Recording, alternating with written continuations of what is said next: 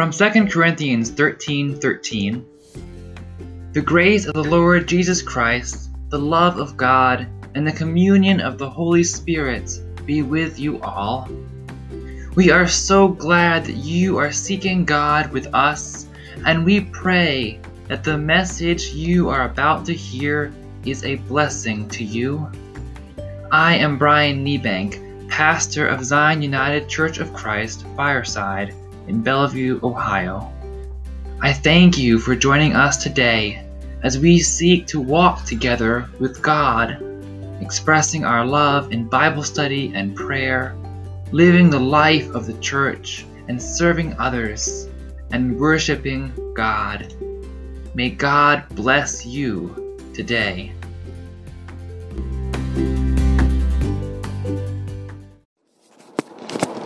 Let us pray.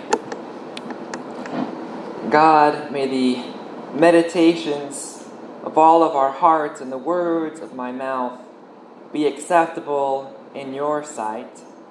O God, our rock and our Redeemer. Amen. Every young child has a fear. Sometimes they are afraid of the dark. Sometimes it may be acrophobia, which is the fear of heights. Ptero, or pteromenophobia is the fear of flying. Claustrophobia is the fear of enclosed spaces. Agoraphobia is the fear of open spaces. Astrophobia is the fear of loud but natural noises in the environment, like a thunderstorm. Many times we never truly get over a fear that we have had since our childhood. Other times we may develop new fears. Sometimes we are afraid of catching a particular disease. Fear can also fear can also cause us to do or not do many things. As a child, we may not want to go to bed because we do not want to be in the dark alone. Perhaps you needed to be sure that you kept the light on all night so that you never had to be in complete darkness. How do we respond to our fears? When I was growing up, I had a mild fear of heights. When I did climbing merit badge at Boy Scout camp, we had to climb up to the climbing tower. Climbing up was not the issue, but when I got to the top, I had to come down. They told us to come down by holding on to the rope that we were attached to and slowly leaning backward until we were no longer standing on the top of the tower, but had our feet back on the top of the wall. It was hard to trust that rope, even though I knew that it was sturdy. The feeling of leaning backward when I knew that there was nothing below me for 75 feet was difficult to get used to. After a few times, it did become a bit easier, but I responded to that fear by eventually trusting the encouraging voices that were below, even though it may have taken five minutes before I did. Without that encouragement, that fear may never have been conquered. While I was never afraid of the dark, I have heard many encouraging stories from friends who were. Sometimes their parents allowed them to sleep with them that night. A parent's mere presence helps to comfort a child. Perhaps a parent had to check under the bed or in the closet to reassure a child that nothing would harm them. The patience that parents give their children to reassure them is remarkable, and it is needed to help them begin to move past some of their fears and to take bold steps into the world. In order to become servants of God who are willing and able to step out into the world to make a difference, we cannot be afraid of many things. We need to be able to trust that we will be okay if we never had anyone to guide us and to be patient with us, we would be afraid to reach out to people. Everyone has met a child who hides behind their caregiver until they see that their caregiver is not afraid of this person. They watch and they learn. We watch and we learn too. We watch other Christians and the faith that they are able to have in this world, and we try to be inspired and encouraged by them.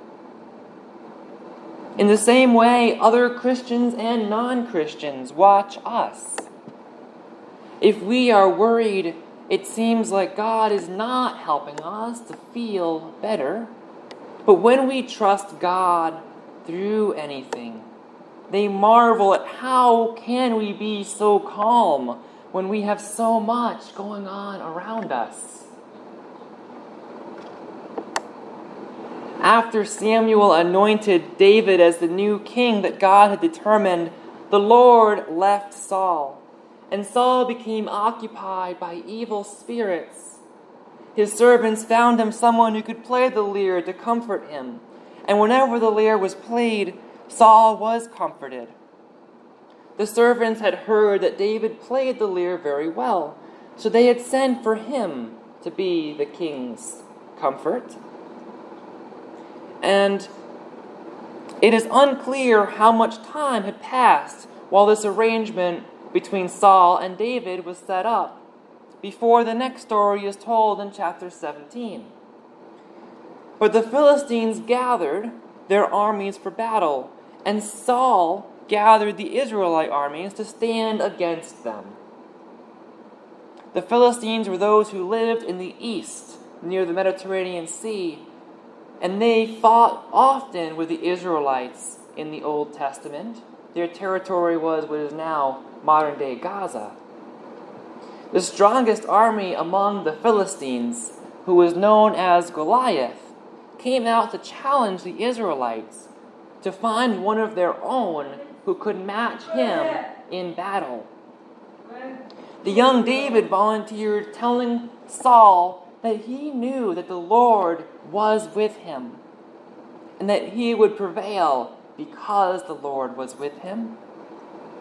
Saul, who has been trying to seek the Lord's forgiveness since Samuel last left him, which we read last week, was ready to let the Lord fight this battle. When Saul questioned David's youthfulness and lack of warrior skills, David responded, the Lord who has saved me from the paw of the lion and from the paw of the bear will save me from the hand of this Philistine. He had fought off these animals when he had been caring for his father's sheep. Saul gave him his blessing and tried to support him in every way by giving him his own armor as well. But since the armor was too heavy for David, he, met out, he, went, he went out to meet Goliath without it, armed only with his faith that God would see him through this challenge. If God was on his side, anything was possible.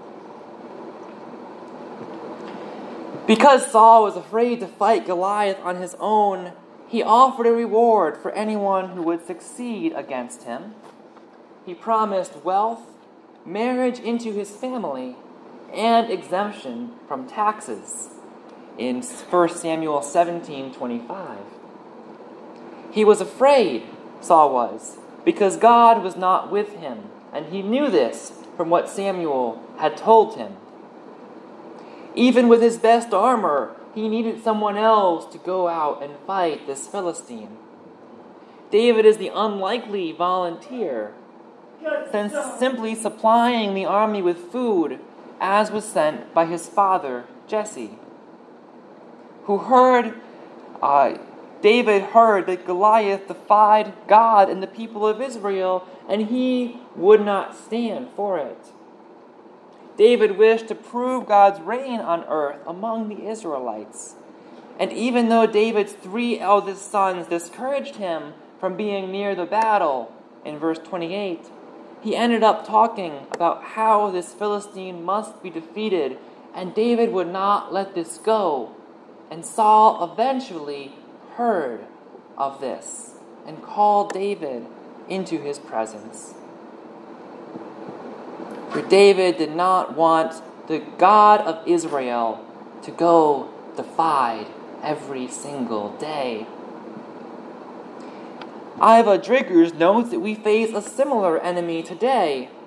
The world taunts us and our belief in God, telling us that God cannot save us from this big and strong enemy that we face. She writes, The world scoffs with Goliath at the proposition of defeating the seemingly unbeatable giant with a single smooth stone, just as it, just as it scoffs at the proposition of defeating sin and death through a singular incarnate love. This moment when David defeats Goliath proves that God is, in fact, with him, and that God's will is working itself out even if it does not happen immediately. David was not immediately made king after he was anointed by Saul or by Samuel, but he overcame all odds to prove that God had, in fact, anointed him. What will help us to believe that God is also on our side of the battle today? We may face all odds against the world today, but with God, can we overcome these powers? What lesson can we learn from the young David who went into the valley to fight Goliath, knowing that God was on his side and that God would see him through to victory? David told Goliath, you come to me with sword and spear and javelin, but I come to you in the name of the Lord of hosts, the God of the armies of Israel, whom you have defied. This very day the Lord will deliver you into my hand, and I will strike you down, so that all the earth might know that there is a God in Israel. God desires leaders to seek after God's own heart. The prophet Amos prophesied in Amos 5 Thus says the Lord to the house of Israel Seek me that you might live. Seek me that you might live. In Proverbs, you read in Proverbs 8 I love those who love me from God's perspective, and those who seek me diligently find me. Those who seek me will diligently find me. Second Chronicles 16 encourages us that anyone who seeks God will find strength. The eyes of the Lord range throughout the entire earth to strengthen those whose heart is true to God. David sought after God even while his own strength would not win the battle. Most of all, David trusted God. David could have feared the Philistine as the whole army did, and as Saul did, yet he did not. He turned directly to God and told Saul with confidence that God would deliver Goliath into his hands a child learns to trust his or her parents in the same way. He or she seeks after his mother or father, excited to be with him or her. And thousands of children across the world today will be celebrating Father's Day to celebrate what a parent and a father and mother do for their children. The best gift that a parent can give a child is the gift of, the, of quality time. Is your heart true to God as a parent's heart is to a child? And as a child's heart is to their parents? If you are truly seeking God, God will strengthen you. If you find your peace in other things, though, you are relying on your own strength, strength which will not win against your own Goliath. We have been seeking to learn more about the Holy Spirit and to be guided by this Spirit so that we might have confidence in the Lord. We start out with, the, with faith the size of mustard seed, and we nurture its growth through prayer, uh, through other Christians, and through friends who encourage us, and by reading the Bible as well. If we do this well, the seed will continue to grow. A seed, though, will not survive if we only give it water. It needs sunlight and good soil as well. Our seed of faith will also not grow if we also do not give it all three of these things.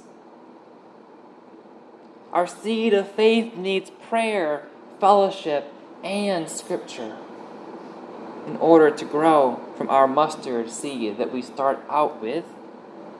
These are the ways that we seek God's heart and God's will.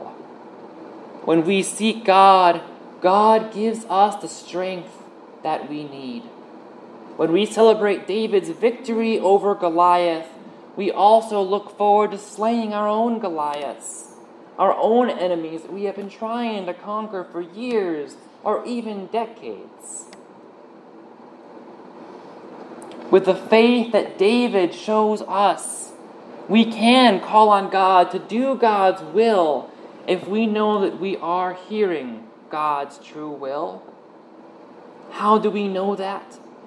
Keep praying, keep reading, keep seeking. Those who seek God diligently will find God. We can choose whether we will live in faith or in fear. Will we allow fear to overcome us, or will we ask God to take this fear away? The disciples in the boat in the Sea of Galilee did not know that Jesus could take that fear away with the power of God. When a windstorm arose, they thought that they would perish in the sea and they woke up Jesus, who was calm as could be. Shocked, they asked Jesus if he even cared that they might perish. He knew, Jesus did, that, that God was greater than this fear. Jesus compared their fear to the fact that they had little faith.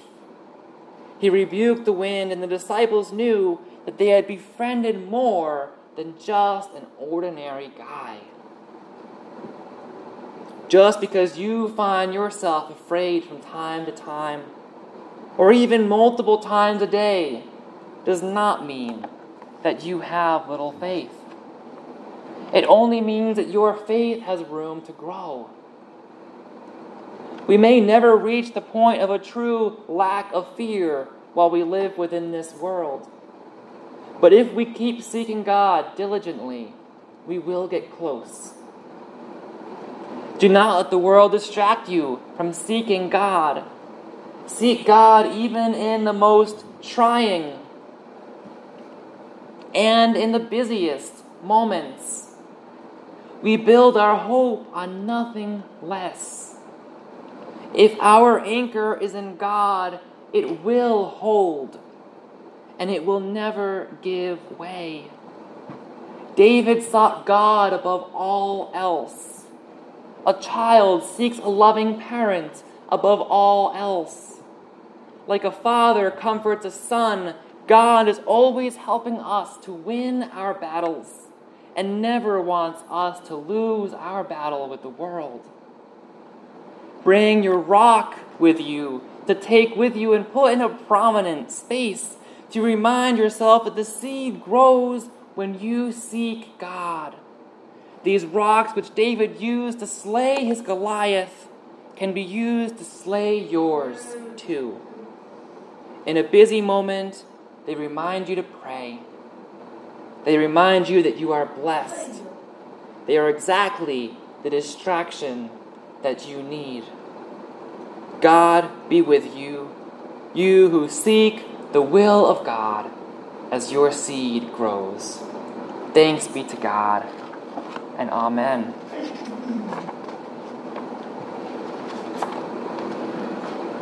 As we know that our hope is built in nothing less than God, let us sing together, My Hope is Built, in our purple books, number 226.